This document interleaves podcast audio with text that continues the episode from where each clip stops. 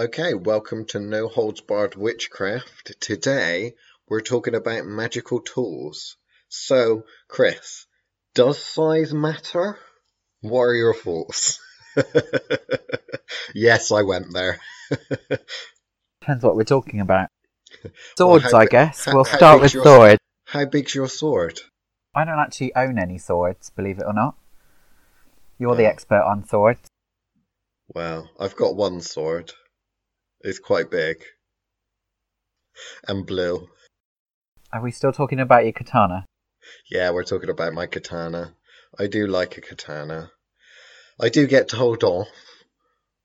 Ceremonial magicians don't much like the katana, and the Wiccans hate it even more because they always go on about the double-edged sword and symbolically representing the fact that it can cut both ways and that you can hurt other people, but then you can also be hurt yourself. So, you know, a great power comes with great responsibility. However, with the katana, it only cuts on one side. So I get told off, A, for cultural misappropriation, which I don't much care about when it comes to the katana use. And also told off that it doesn't have the right symbology. But if you notice, for those that have seen my katana, and I'll probably put a picture up in the No Holds Barred Witchcraft. We'll start a thread about magical swords, I think. It's blue. Yeah, that might be a good one. Yeah, it's blue. And that's because although I do take into account, you know, the kind of traditional double-edged sword, because I'm such a fan of me planetary magic and that, and I look at balance in that way, I look at Mars being red, Jupiter being blue, Mars being aggressive, and Jupiter being more benevolent. So I chose to wield a blue sword on the rare occasion that, you know, these days in these modern times that you have to sword fight and such, that I thought I'll go with the blue sword. And I'm told it matches me eyes, so, you know. But no, what sort of tools do you actually use then? Because I don't think we're much on using tools, unless it's tools to actually make actual crafts, so traditional crafts, like obviously you have a spinning wheel and that. I suppose, to a certain extent, I don't really use tools, beyond kind of candles and the occasional crystal. But then even with crystals, you know me, I prefer finding a rock somewhere than actually using a crystal. So it's not like I even particularly use crystals in my own work. So we certainly don't use the traditional wands. No. We left those in the Harry Potter readings, I think. Yeah, we're not the type that wander around with magical staffs looking like Gandalf or pointy hats and cauldrons and stuff. I mean, another thing they like to take the mick at me because I don't use a cauldron. I prefer clay pots because I can dispose of them and smash them up. But, you know, it is one of those things. But then to me, a clay pot would be a much more appropriate way of doing work than necessarily using a cauldron. Because how many things do we boil down these days? And to me, when I think of clay pot, I think of grinding work, and I think of cooking and that sort of culinary art, and I think of healing. Whereas I don't think of when I think of a cauldron, I think of gruel and Oliver Twist. I don't tend to go to that's a magical object. So I can kind of get it, you know, particularly I imagine those that like Celtic and the symbology that comes with using a cauldron, I imagine. But I don't really connect with the symbology. I don't. Well, even Lady Poison uses a slow cooker these days, and she's a traditional witch, you know? Well, exactly. But I suppose we should really define what you would class as a tool. Because would some people class candles as a tool? What is it that you would use to define the tools of witchcraft? Because the iconic ones are the ones that you see people wielding in rituals and those sorts of settings and on television. So you've got your cauldron, your broomstick, your magical wand and all of that sort of thing. We don't really use any of those. Yeah, I think a tool has got to be something that's used for multiple use. Yeah. So I don't think you could class herbs as tools of the trade or candles or oils necessarily, because unless you're using them multiple times, you can't count your consumables, as we would call them, as tools, I guess. Even though they're included under the umbrella, I guess. I just... I would think more in the things that are used for ritual use, I guess, is what most people would consider a tool. So your wands, your swords, your incense burners, and your cauldrons, and all that kind of paraphernalia. Yeah. Well, the dictionary defines it as a device or implement, especially one held in the hand, used to carry out a particular function.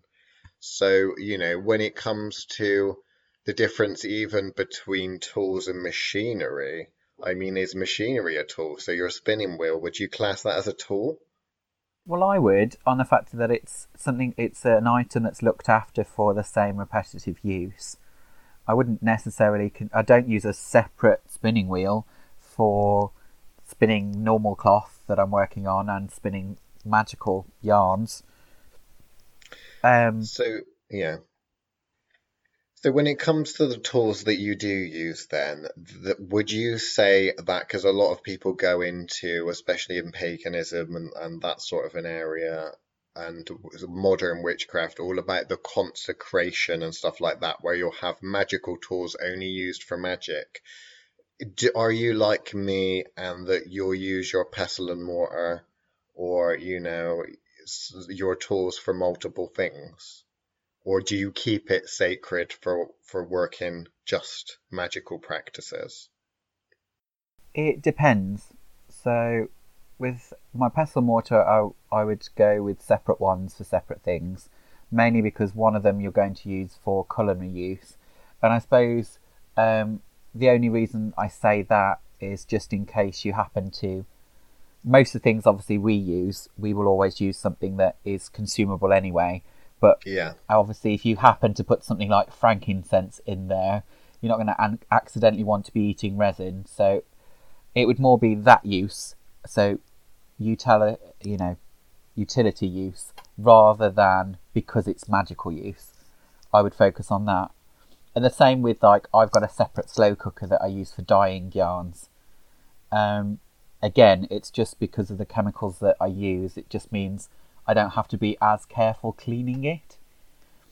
But whereas my spinning wheel I use for both, so the only difference would be I probably would smudge it between if I've done something particularly bad before then using it to knit somebody's socks, you know. Well, I suppose the difference with us is the fact that because we do a lot of production line stuff, we could constantly see equalines. You know, professional witchcraft is essentially partly a production line in the fact that we have a store that we're constantly churning out magical oils and various things.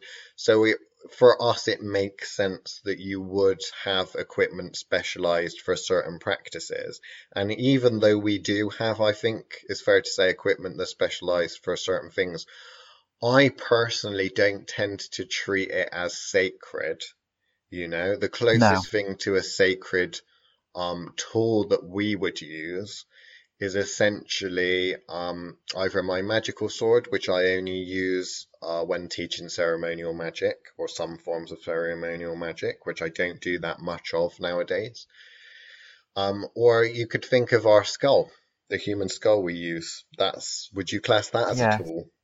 Because I think most people probably would, but some people that might make feel uncomfortable to think that. Well, I think for us, I think we call her a colleague. Yeah. So that's slightly different for us, I guess,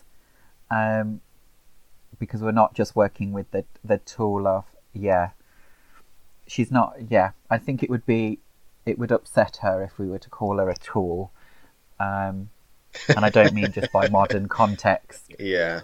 But. Yeah, I would say that in those sorts of situations, human remains or animal remains for that basis, I think you'd be disrespectful to almost call them tools. But then how would our... Oh, what pseudonym did you call him last time? What, Quinius Porcupinus. So, you know, would Quinius call them tools? How would he approach them? Obviously, that's different because it's necromantic work, but surely there's a relationship built the same way that we Who knows what that person gets up to? I'll have to ask him. I'll ask him at some point. Who knows? He might even comment on the thread on the No Holds Barred Witchcraft Facebook group, but who knows? I don't know. I mean, nowadays, all I see when I see newer people that are getting into the craft and the modern approaches to craft and the books and that, it always goes on about, and particularly you see this a lot in Wicca, oh, well, we have this very pure athame, knife, dagger, tool, whatever, and it can only be used for ritualistic and ceremonial purposes, and it needs this massive consecration and stuff like that. Well, how do you think that really varies, that approach to the approach back in the day? Because when I think of a sword, I would think, well, if it's a sword, you would definitely be wielding that in battle to defend your tribe.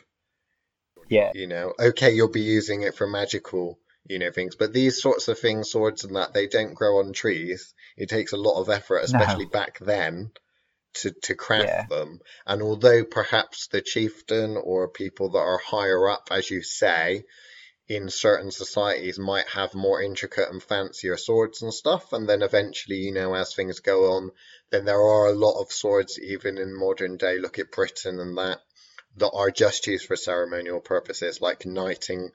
If you're getting a knighthood by the Queen, for example, she probably hasn't ever shed blood with that sword. No, but she'd specifically call that a ceremonial sword. Yeah. And therefore it wouldn't be sharp. It wouldn't be actually designed for combat. So you've got a very different type of tool there. You've got someone that actually probably does have a real sword that was there to kill people, and then you've got the ceremonial one that is there for to make sure you don't accidentally cut the person's head off when you're making them a knight. Like, I can kind of see the point of having both swords there. See, this is where we differ, because I hate a blunt instrument. I hate a blunt sword. When I see these people running around with these blunt swords and things like that, it makes me cringe. And I think it says a lot about a person's practice that their sword's blunt, and often so is their magic.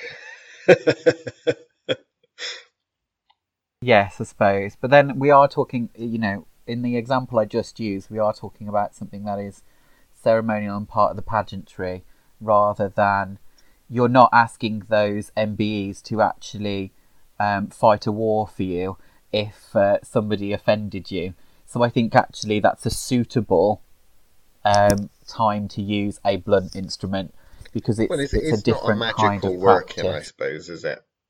It's not a magical working. But what about if you were to use a sword or a knife or something like that for magical purposes? Would you have said that? Well, that would have to be sharp. It would have to be an actual. So, because otherwise, how true is the oath? That, what's that scene from Craft? Are you quoting Craft as in the film? Yeah. Oh, these knights, Wiccans will love you. Yeah, that perfect love and perfect trust thing. It's better to rush upon this blade than enter this circle with fear in your heart. That's what it was.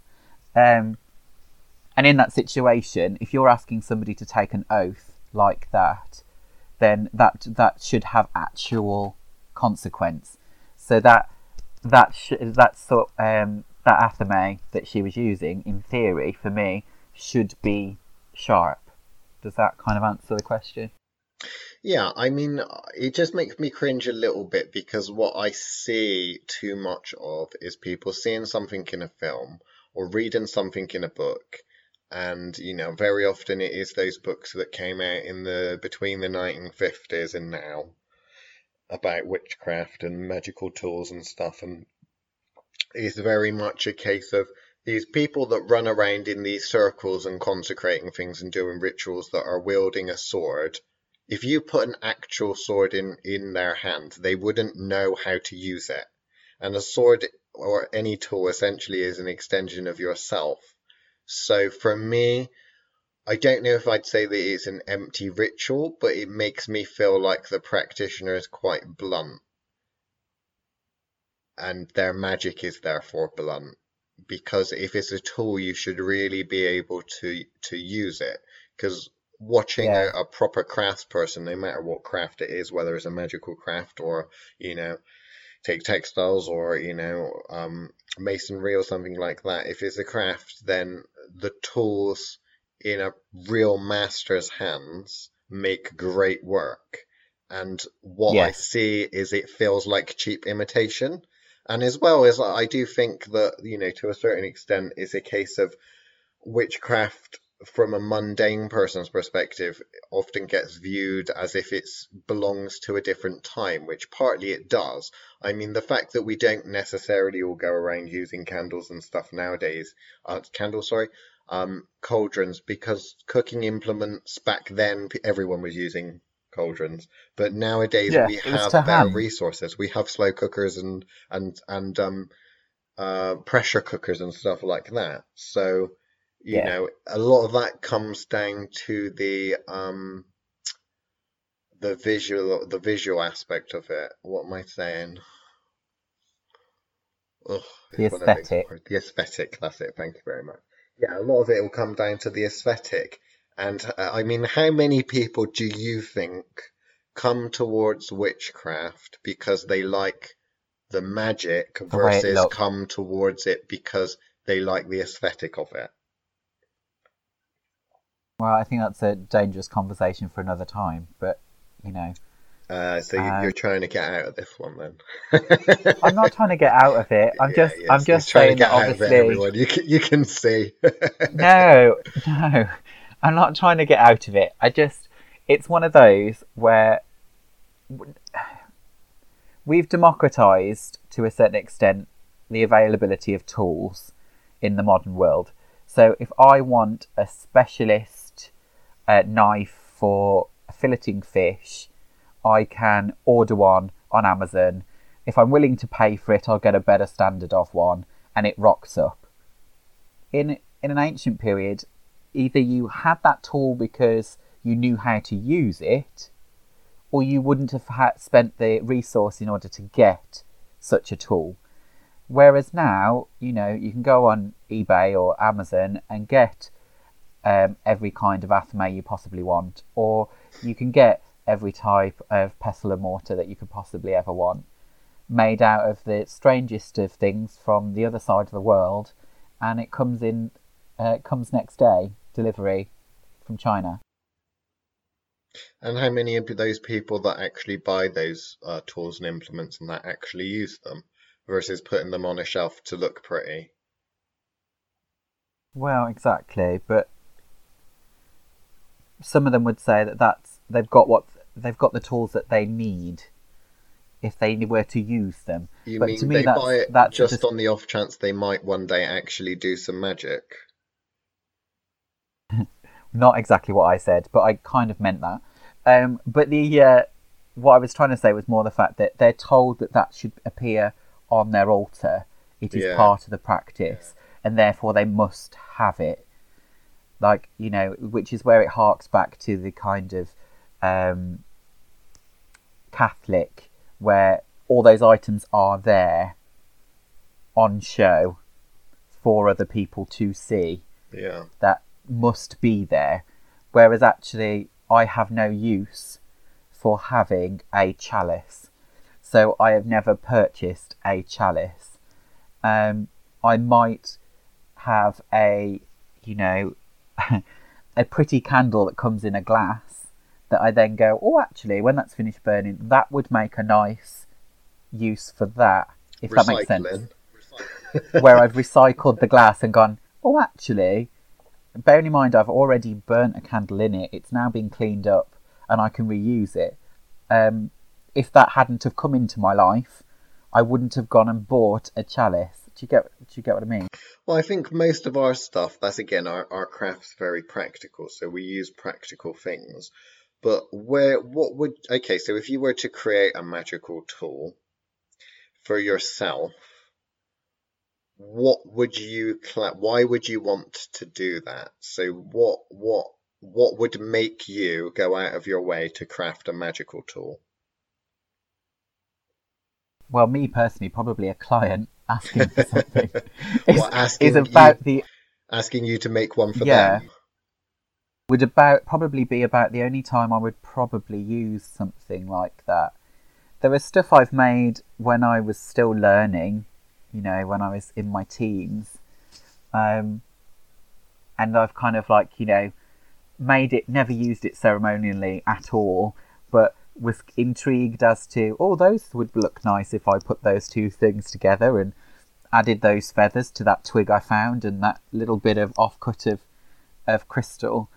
I've never used it magically, but actually the process of putting those things together was the learning process.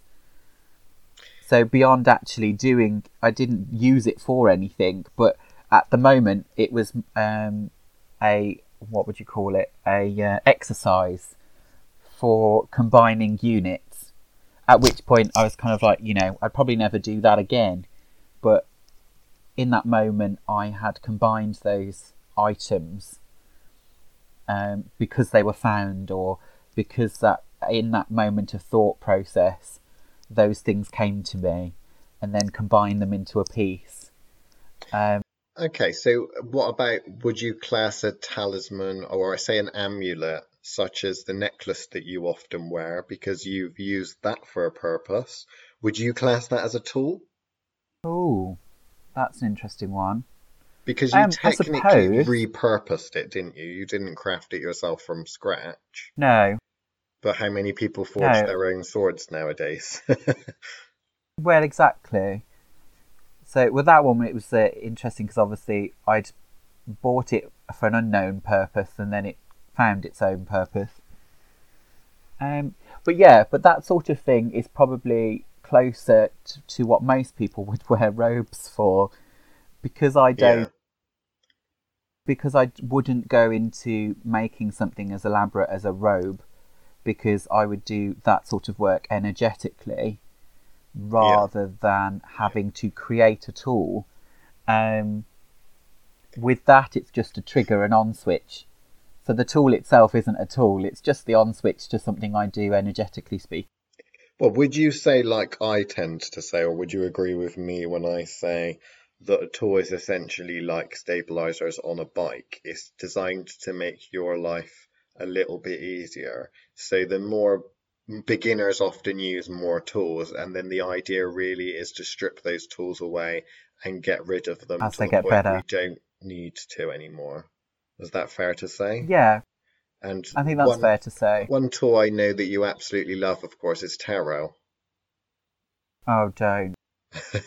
Because tarot is a tool that people never want to give up.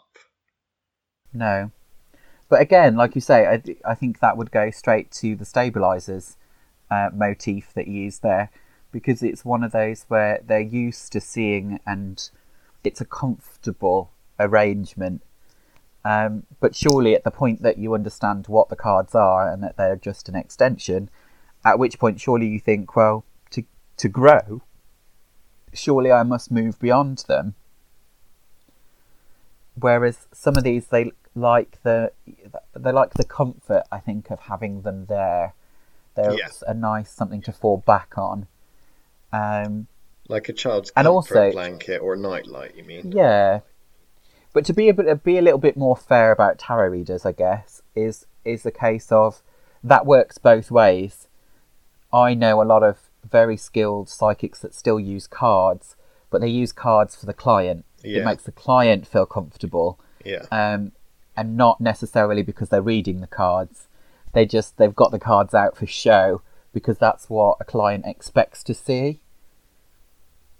And I wonder if there's a certain amount of that probably is in the sorts of products we design when we set up our shop, and how it physically looks on a stall we had that in mind too, surely, when we were designing how the setup looks, because obviously to a certain extent we wanted it to represent us well, but equally had to set the bar as to what people realise what we do. You know, because we definitely did that with the website when we first started, making sure it was kitted out with the things we expected people to want. Well, I mean, yeah, a lot. That's the thing, isn't it? I mean, when you have the sort of business we have to cater to other people's practice.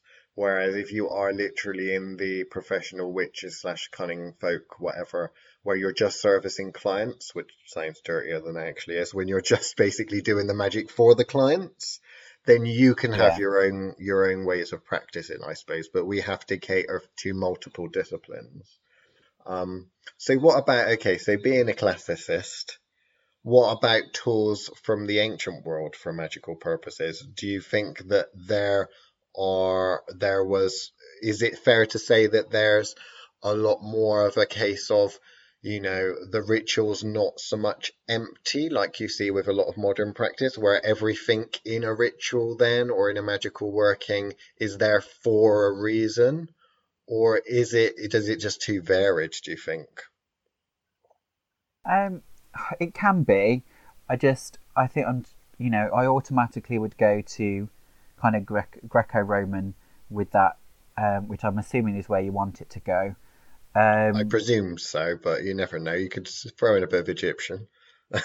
In those you're talking about ritual performance. So because you're talking about ritual performance, there would be outfits and there would be specific headdresses, or they might include a lyre, or to depict various gods and goddesses, that sort of thing. But the items would be working; they would be workable objects. So you wouldn't have something that looks like a lyre. You would have a lyre that was specially made, and on top of that would probably be so elaborately decorated that it was both beautiful and workable. And those parts wouldn't belong to that practitioner. They would belong to the mystery school. So it would be a case of those items have been used for rituals every year for as long as that cult had existed, and therefore they would only replace it at the point that it was broken, or they'd probably repair it. That's where you get depositions in sanctuaries, is kind of when the items stop being fully working. So they dedicate them to the goddess, and somebody would pay for a very nice new one. But yeah, in those situations, that is part of the performance. And so maybe to a certain extent, maybe some of these kind of pagan rituals are exactly that. They are a performance and written in such a way.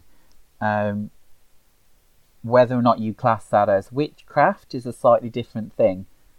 So, because the bits of Greco-Roman that you would consider witchcraft would probably more likely be the devotion. So, a curse tablet, that in its moment is created for exactly that purpose, and given to the god or goddess. It's not at all in the sense that you wouldn't reuse it again. So once it's given, it's gone. So would you class that as a tool? Well, again, a tool is an implement that you're using to get a job done, essentially, like a screwdriver or something like that, just perhaps a little bit more sacred.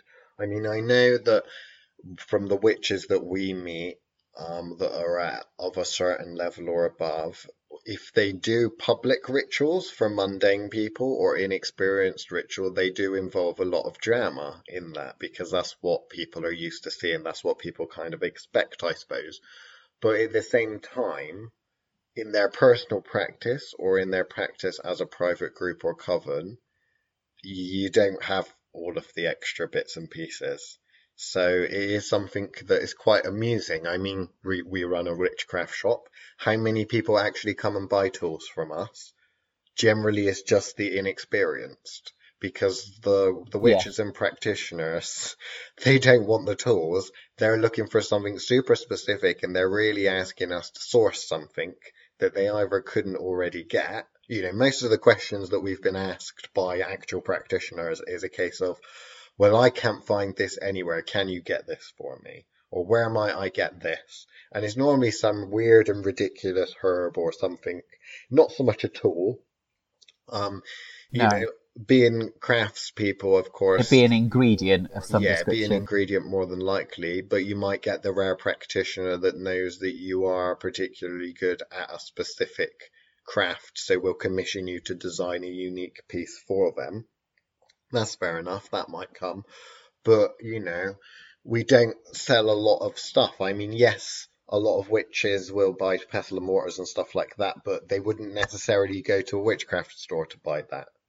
You know, they would go to a supermarket or something, or Amazon nowadays. Everyone buys everything from, don't they? Partly because we can't beat them on price. Well, yeah, exactly. And that's what it kind of comes down to, which means that we sell a lot of one-off items, because actually, you know, that if you want a stock of those random things that might only meet the eyes of one individual that wants it. Just because we were drawn to it for whatever reason, as opposed to, you know, ordering from Nemesis now for a whole range of something or other. Plastic statues. Yeah. Well, again, if we're talking about defining tools and stuff like that, what about tools versus ingredients? Because, I mean, for some spell work, you could say a crystal is an ingredient. But at the same time, you could also use it if you're using it over and over again. It is becoming more of a tool, you know, so it is an interesting thing, isn't it? Well, that's what I mean. Like, that's where I think, like you say, the pendant I wear when I'm going to see certain groups tends to be there. Like you say, it starts as one use, then you realise the use is good, so you keep using it. At that point, does it become a tool? Because to me, it's just like, you know, putting lucky pants on. You know, I don't know. You could say lucky pants are a tool, I suppose, or you could say that it's a spell. But yeah, I suppose that it's a more of a grey area, and there's not a really clear defining line. But I mean, when I'm trying to. Yeah. And we do a lot of work with gree-gree bags and charm bags with beginners. Do those class as a tool? If somebody's wearing something every day, like, while they're working with it, but then they're altering it at all times. But then I guess the tool would be altered at all times. It's not going to be perfect the first time you create it. Tools are often used to make something else, I suppose. So if you've got a knife, then you're cutting something to make something. A screwdriver, you're using that thing to make another thing. Whereas I suppose, you know, unless it's energetic working or ritual working, magical working, that's a little bit different. I mean, we perhaps think of tools too much as the physical type of tool. So your loom, or your knife, or your mixing bowl, or something like that. I mean, when I think of the tools I've got in the cunning man's cabinet, or the witchcraft chest, I've got pestle and mortars, I've got some tarot cards, I've got some knives, cutlery, a lighter, that sort of thing. But all of those are just there to. They're not really okay. Some of them do retain to a certain extent, whether it's good or bad, energy. But they're not really, I don't consider them to be magical tools. They're just used for magical working. Yeah. And if you lost one, you just replace it. Like, whereas to me, you know, a lot of effort goes into creating these ceremonial tools. Yeah. That I think if somebody was to lose one of those, there would be a certain level of panic on it being kind of some version of irreplaceable. Well, I think, yeah, a lot of the time also, particularly newer people, or people I've even met people that would claim to be advanced practitioners, look at magic as chemistry. So they look that this thing plus this thing will always have this, you know, outcome, blah, blah, blah. So particularly when you look at left-brainy kind of forms of magic, such as ceremonial magic, and you look in the old grimoires and stuff, they will say, they'll give super specific requirements for your tools. And they'll say, if you don't meet these requirements, your tool won't work. You look at the Bible and you look at, you know, the Old Testament and working with Yahweh and the, you know, the Ark of the Covenant and the temple layout and all that sort of thing, you know, or the tools that are used to make that, or the tools that are used for that kind of ritualistic ceremonial magic, very often is given without explanation. And the reader of the grimoire, or the person that's using the grimoire or the text to try and work out, they don't know why, you know, there are those certain requirements. I mean, it goes back to the old thing about, in some grimoires, about the turtle blood thing, about turtle blood can be a substitute for your own blood when making contracts and pacts and such. And it's kind of like, well, why is that? And the book never says. Yeah. So no. If there's one question you can ask to distinguish between your average practitioner and an adept practitioner, is the question, why? Why? If they can't answer you why you're using a certain thing or doing a certain thing, then the chances are they've probably just been told to do it that way, or they've read it in a book. And if they can't answer why, they probably can't answer how. And then it's a question as, well, why do you continue doing it then? Well, I suppose for some, I mean, the idea is of a lot of practitioners, they don't necessarily have the same benefit that we may have. You know, a lot of people come to this, the magical path, for the first time when they're a little bit older, and they haven't had a mentor, and they're just stumbling around in the dark, essentially trying to find a system of magic that works and works for them. So it's a case of not fully understanding the system that they're using. I mean, when it goes to grimoires are essentially written to teach someone else a system of magic, but they're written to an extent that a lot of the information is held back on purpose. And that's not even taking into account sloppy writing and the fact that the person that wrote it isn't a particularly great writer, that doesn't explain themselves well. So, you know, it is a case of people just finding a system of magic that works, not fully understanding it, but getting it to the point where they can actually do something with it. You know, these aren't what I would call masters of a craft or the craft. No. They might just be effective at following someone else's recipe. Yeah, well, it's again, if you're talking about chefs and stuff like that, think of people that are really good at following recipes and produce great meals from following recipes, and then think about the people that write the recipes, that tweak the ingredients or come up with entirely new dishes altogether. That, I think, is a good way of looking at the magical world. The most people that cook read a recipe. Well, actually, that's a lie, because most people that cook go and buy ready meals and stuff like that. A lot of these people tend to just go buy that you just add water, or you just stick it in the oven, it's all pre-prepared. Like the people that buy hoodoo oils and things like that, they haven't put the work in to make them. They want a spell kit or a spell candle because all the work's there. The next people, you've got the, okay, give me a recipe book, I'll make it myself, following instructions. Yeah. And then you've got the real masters.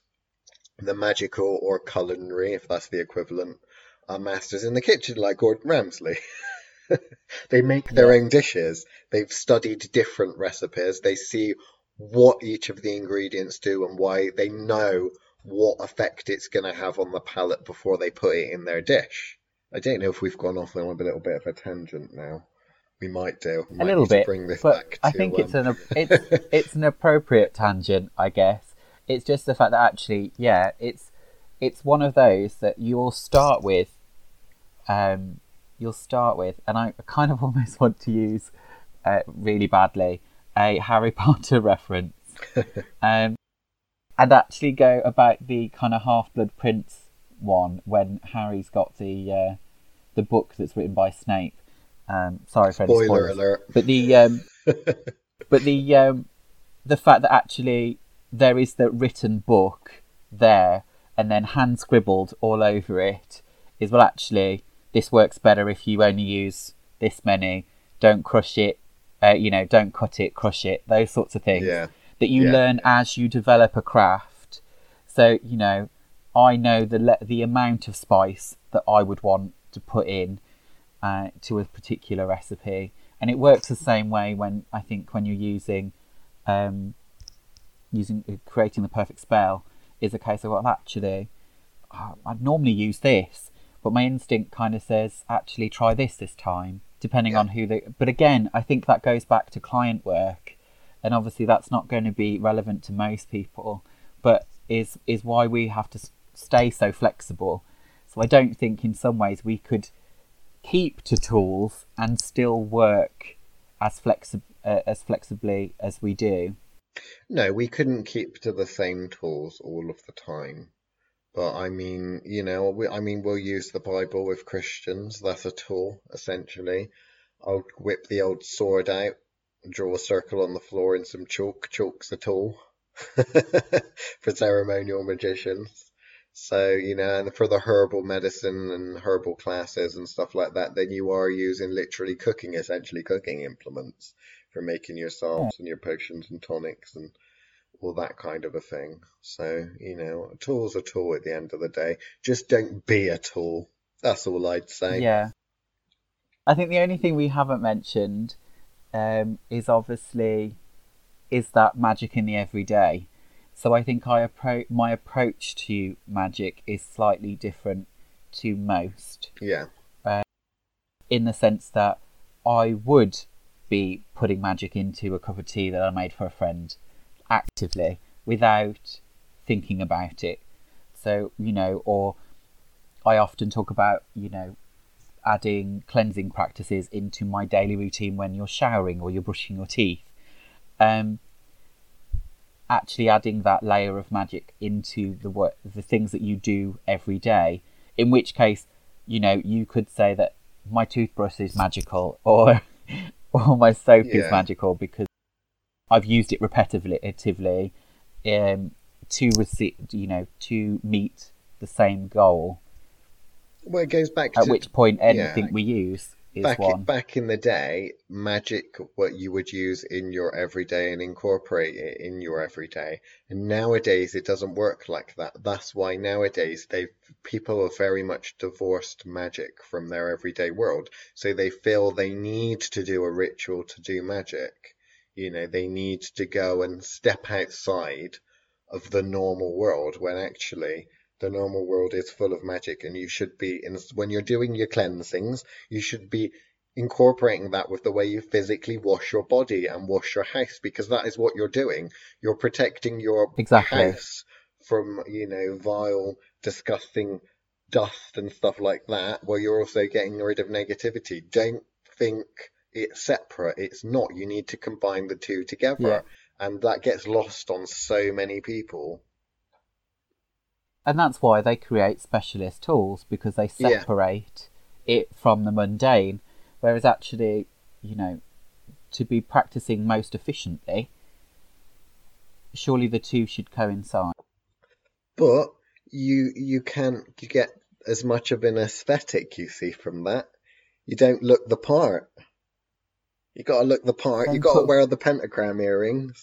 The neighbours got to see you using the old-fashioned brush and not a modern brush. They've got to see you using a besom. Otherwise, they won't think you're a witch. Then just put the glitter in the bleach. And then that way, the glitter's there. It just means you're going to have to clean harder until all the glitter's gone. That sounds like some next level Tatiana to me. Magical bleach, you just add some fairy glitter and say a blessing. Okay, I think at that point we have to stop. I think you've crossed the line now. Well, thanks for everyone for listening to the podcast. Of course, we have rambled on, so if you're hearing me now, you're a member of the Secret Club. Welcome to the Patreon. And next time... Obviously, we might expand on a couple of things. What might next podcast be? I'm not entirely sure. I'm sure we'll find a good subject to talk about.